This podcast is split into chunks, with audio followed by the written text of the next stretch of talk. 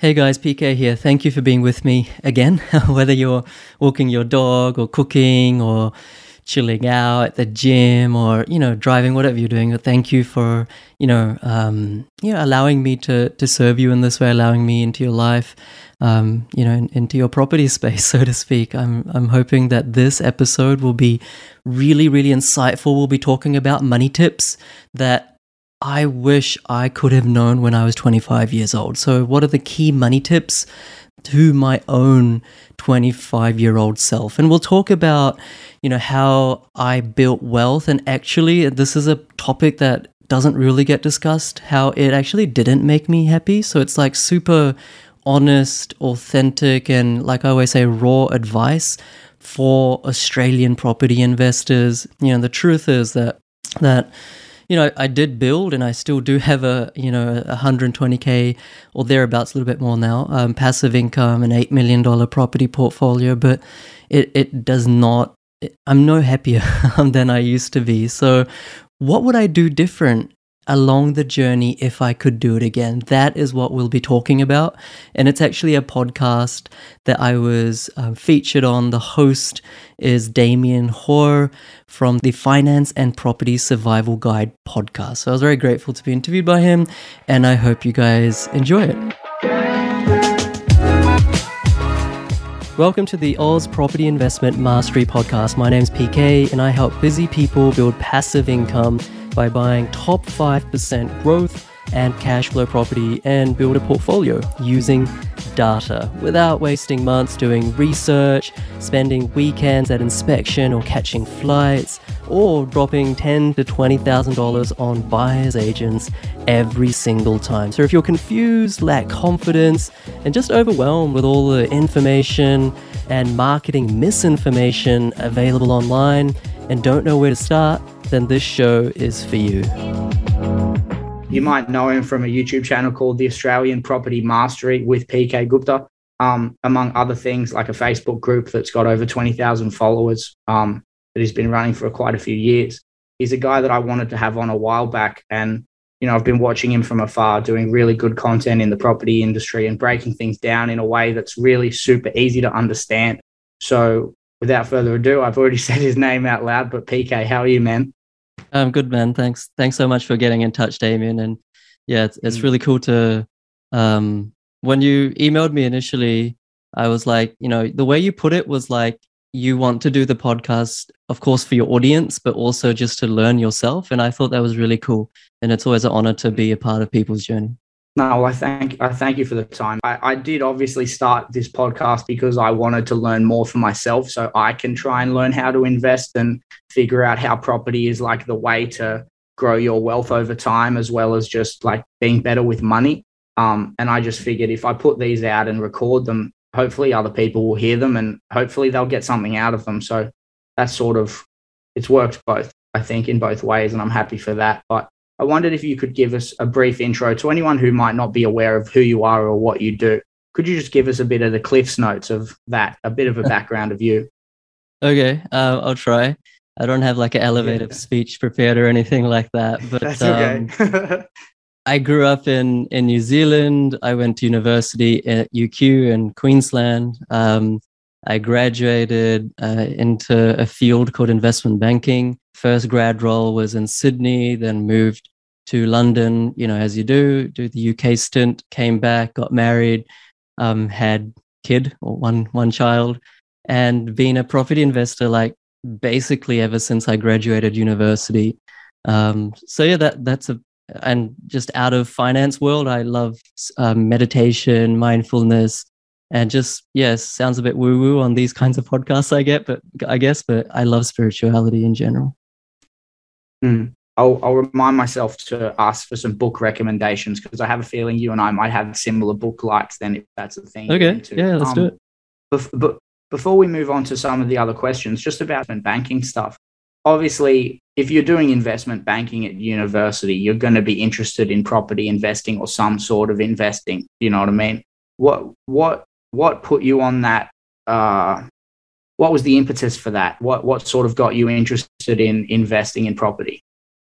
It's a very good question, and it's a very materialistic answer because I, I we didn't grow up in a very well off um, family. So I remember at uni- not even university, like at high school, I used to Google and Google, Google just started blowing up at that time, like best salaries, like well, best jobs, highest wages, best salaries, and this thing called investment banking banking kept coming up, and I was like, what's this thing? and this was like when I was thirteen, and you know I figured it out. It was about stockbroking. It was about mergers and acquisitions, about talking with the top end of town in corporate and you know that seemed pretty cool to me you know like people have seen that movie wall street and stuff like that. Mm. basically that right? And i was like yeah i, I dig that. So i kind of had this laser vision to become an investment banker. That's what drove me to get good grades in high school good grades and stuff like that in uni.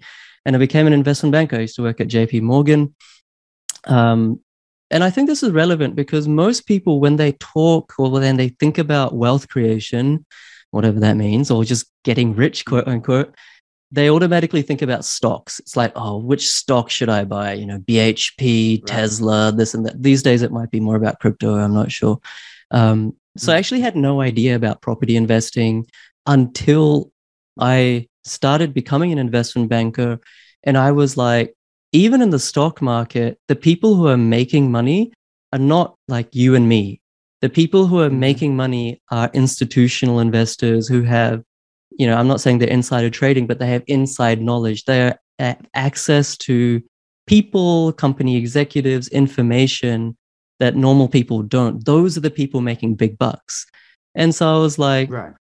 well this doesn't like how am i going to achieve this right like i don't have mm-hmm. access to that i don't have enough money to start off with even if I get a 20% return, let's say I put down $10,000 of hard earned money, get a 20% return, which is, you know, way above average in the stock market, like I've only made $2,000. Like, you know, like that, nothing to laugh at, but it's not life changing.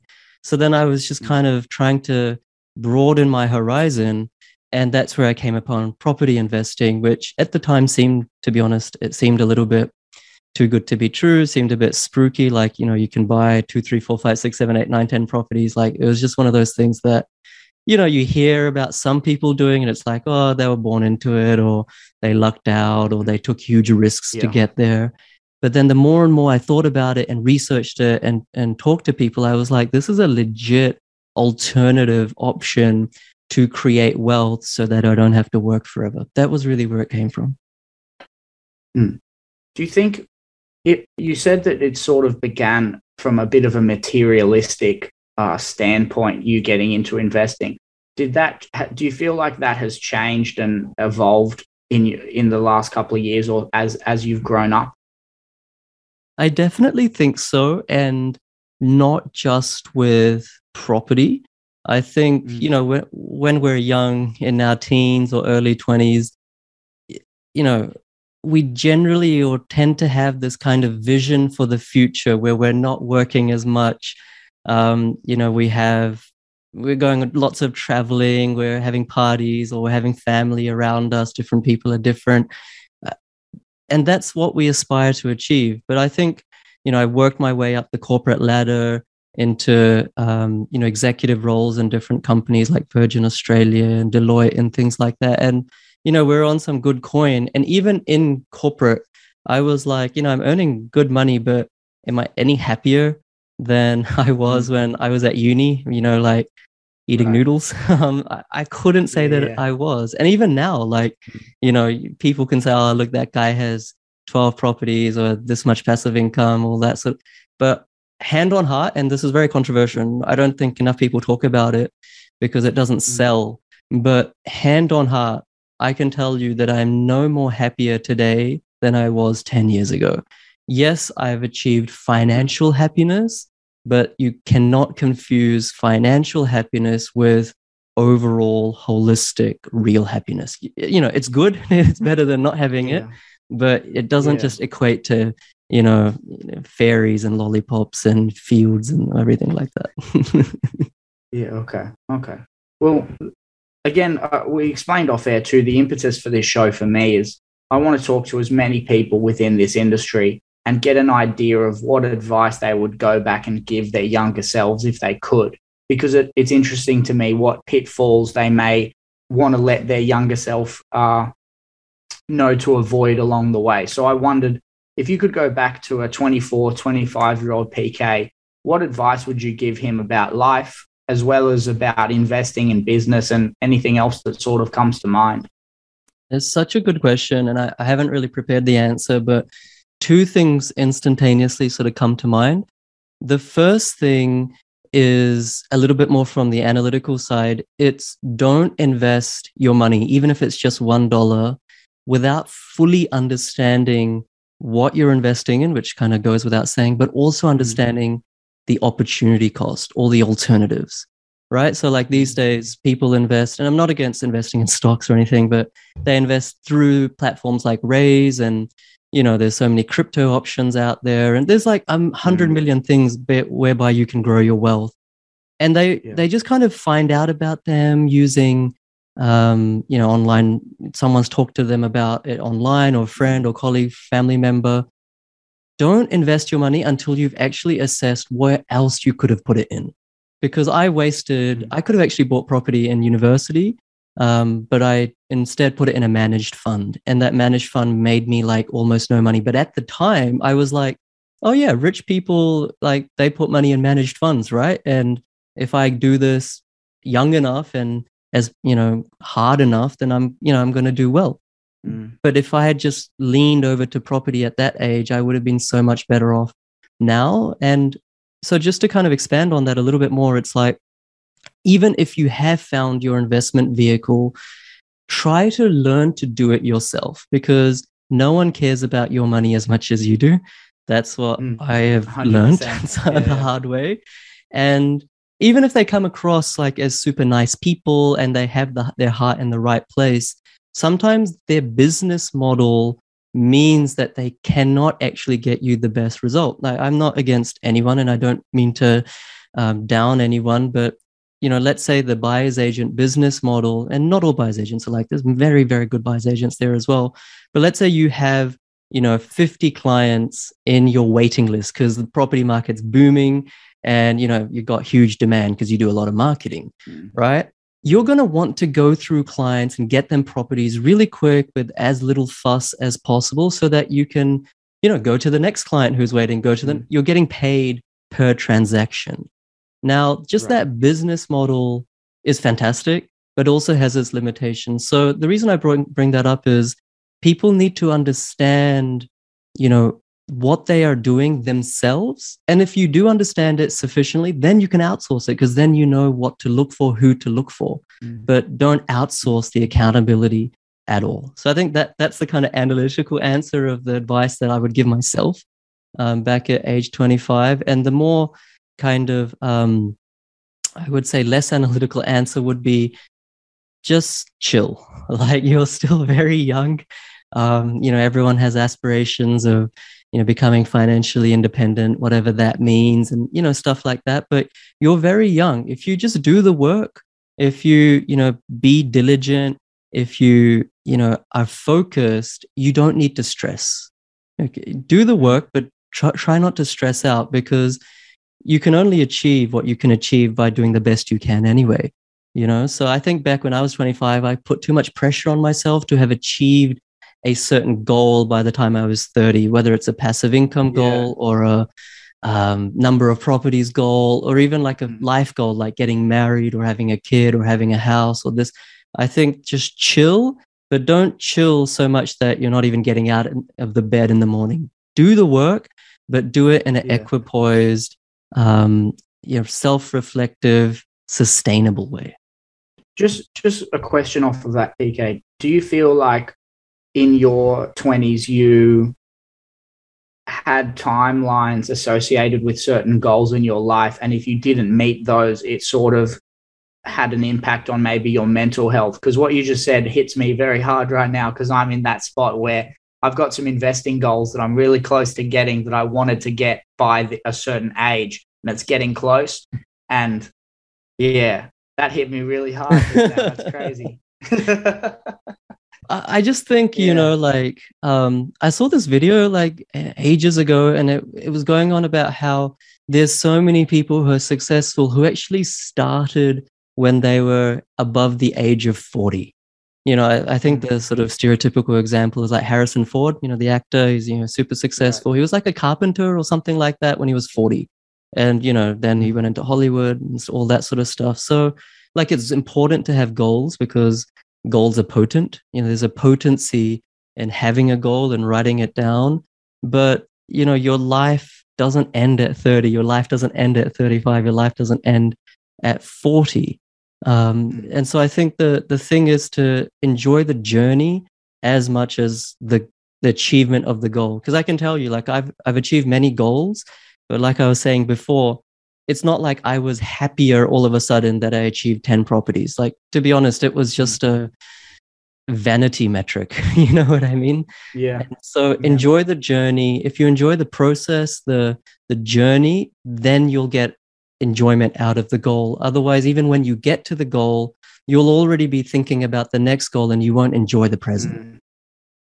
Yeah, I something I hear a lot doing these podcasts and and I'll hear from people if I like meet for coffee with some of these guys in person too is make sure you stop and smell the roses because it seems like a lot of people in this industry don't and then really regret it in their 50s that they never stopped and have reflected on what they've achieved in their life as as consistently as maybe they wish they had. That's interesting. Yeah, totally. My wife tells me that all the time. Yeah, this, just this last financial year, FY22, that finished in June end. Um, we kind of did, you know, you do your accounting and stuff like that, and we found mm. out that, um, you know, my clients had bought 270 properties in in those 365 days. So I was like, yeah, that's so awesome. I was telling my wife next year, we're, you know, we're gonna uh, we're gonna help our clients achieve even more. And we I started yeah, planning, yeah, yeah. and she was like, just just chill, like celebrate what you've achieved. Because did you ever think that you would help that many people five years ago? And I was like, no way. Like I didn't even know that people would trust me at all. You know, so um, yeah, You, you just gotta be in the present. Yeah, give yourself a pat on the back every now and then, right? That's right. Um, another question I had was was about investing, I guess, and I I got started at investing and uh, gained a bit of a, an interest in it when COVID hit because I was broke. I was I was a tour guide in Canada, uh, and I flew back home uh, for my friend's wedding uh, on the second of March, 2020. And then the whole world started falling apart shortly after that, and I couldn't go back to Canada. And I had like two hundred or five hundred dollars in my bank account. And the only reason I was able to sort of stay afloat was because of my parents giving me a place to crash while I found a job in that. And it, it, it put me on this journey. And I wondered what advice, I guess, or what reasons do you think young people should think about for why it, it would be a good time to at least start to learn about investing? It's not to say put all of your money into investments and don't have a nice social life and don't enjoy your life too, but what what reasons do you think young people should consider for getting invested sooner rather than later? Oh, it's such a such a good question, and um, like obviously everyone sort of knows that the sooner you start, due to the compounding effect of building wealth, you know, the more exponential your wealth will compound or, or gain yeah. over the long yeah. term. Like everyone, I think, in, intuitively, intrinsically understands that. Um, but what sort of jolted me and jolts a lot of people are just cold, hard statistics. And I shared this the other day, actually, but it was really interesting. This is um, from Industry Super Research, and they were saying that if you're a couple and by the time you're 65, you want to obviously retire as a couple. And assuming you have your own home completely paid off, you need to have $1 million in the bank account, like cold hard cash, liquid cash, mm. To be able to spend $80,000 or live off $80,000 per year. So you not only need a million dollars in the bank, you also need a, your own home completely paid off. And then that is going to give you the ability to spend $80,000 per year as a couple, not, not as a single. Right. So, like yeah, when you hear a statistic like that, it's like, all right, you know, everyone kind of just assumes finances will take care of themselves, especially as you Yeah, grow up. yeah, yeah. I- I- I was guilty. fine. It'll be fine. yeah, I was guilty of that. I was like, yeah, someday I'm gonna become well off. Like it'll just happen, right? Like something like that. But it's like, okay, well, like how on earth am I gonna have a completely paid off home and a million bucks in the bank so that I can live the lifestyle I want to live? And remember, eighty thousand dollars that's per couple, so that's only forty thousand per person. So like when you hear statistics like that, uh, hopefully they don't depress you, like they don't depress us, but rather they Im- impress us and they impress upon us the need to start as soon as possible. Because if you're starting when you're, even though I just said the Harrison Ford thing, but even if you're starting, if you're starting at 40 or 50, like you're kind of Mhm. leaving it a bit late. For sure. And keep in mind, like Harrison Ford, what did he do? He got Star Wars, he got Blade Runner, like he got a little bit of cash late. Do you know what I mean? Like he got a good little chunk of change to get started to sort out his finances, I'm sure. Um, yeah, yeah. Maybe not the funny. best example. Yeah, I Yeah, know what you it was a hockey stick. no, no, I get you. I hundred percent. Yeah, I hundred percent. That's funny. I last question I got for you before we get out here. You spoke about the the mindfulness stuff that, and the spirituality stuff, and you're you're right. It's not something that's talked about much in this industry. Um, I've noticed that over the last year and a half or so that I've been within it. What if people were wanting to learn about that side of things, mindfulness or mindset strategy and things of that nature? What books might you want to point someone in the direction of? And this is more so for my interest. Yeah, Yeah. No, totally, totally.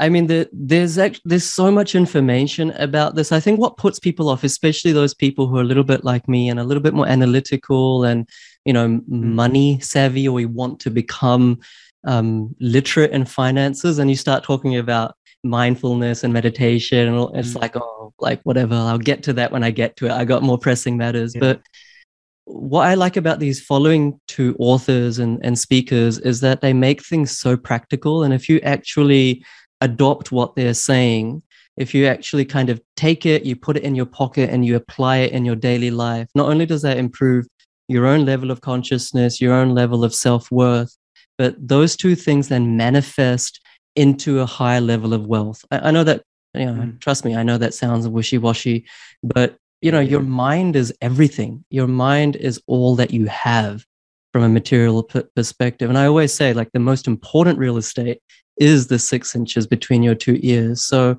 don't just marinate that in, you know, money matters, but marinate that more holistically, build that muscle, just like if you go to the gym, and that muscle will then build you.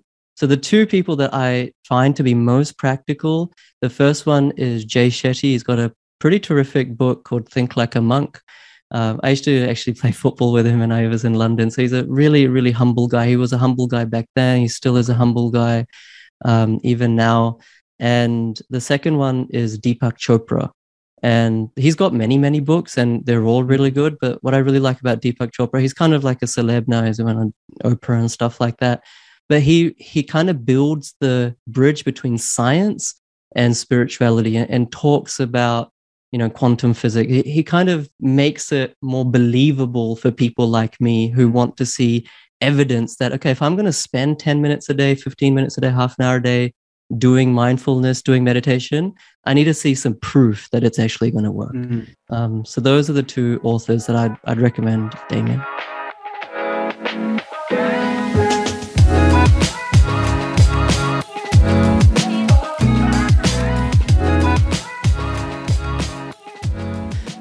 Well, thank you for listening to that episode. You know, Damien's a great guy. Was, you know, hopefully what I said resonated with you and brought you some value. Uh, thank you for being with me again. And if you want, you can leave me a review, a rating on iTunes or Spotify. You know, it always helps. Our episode, or rather, our podcast now is in the top 30 in business investing in Australia. So, you know, that's out of hundreds of episodes. So each and every rating review really matters, really counts. And I appreciate every single one of you. Even if you don't leave a, a review, I'm still very grateful for you uh, for lending me your ears. See you next time, guys. Bye.